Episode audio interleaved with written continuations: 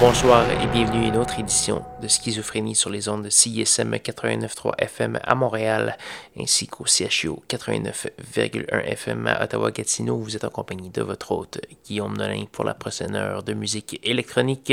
Cette semaine, beaucoup de nouveautés, beaucoup de trucs qu'on attendait depuis un certain temps.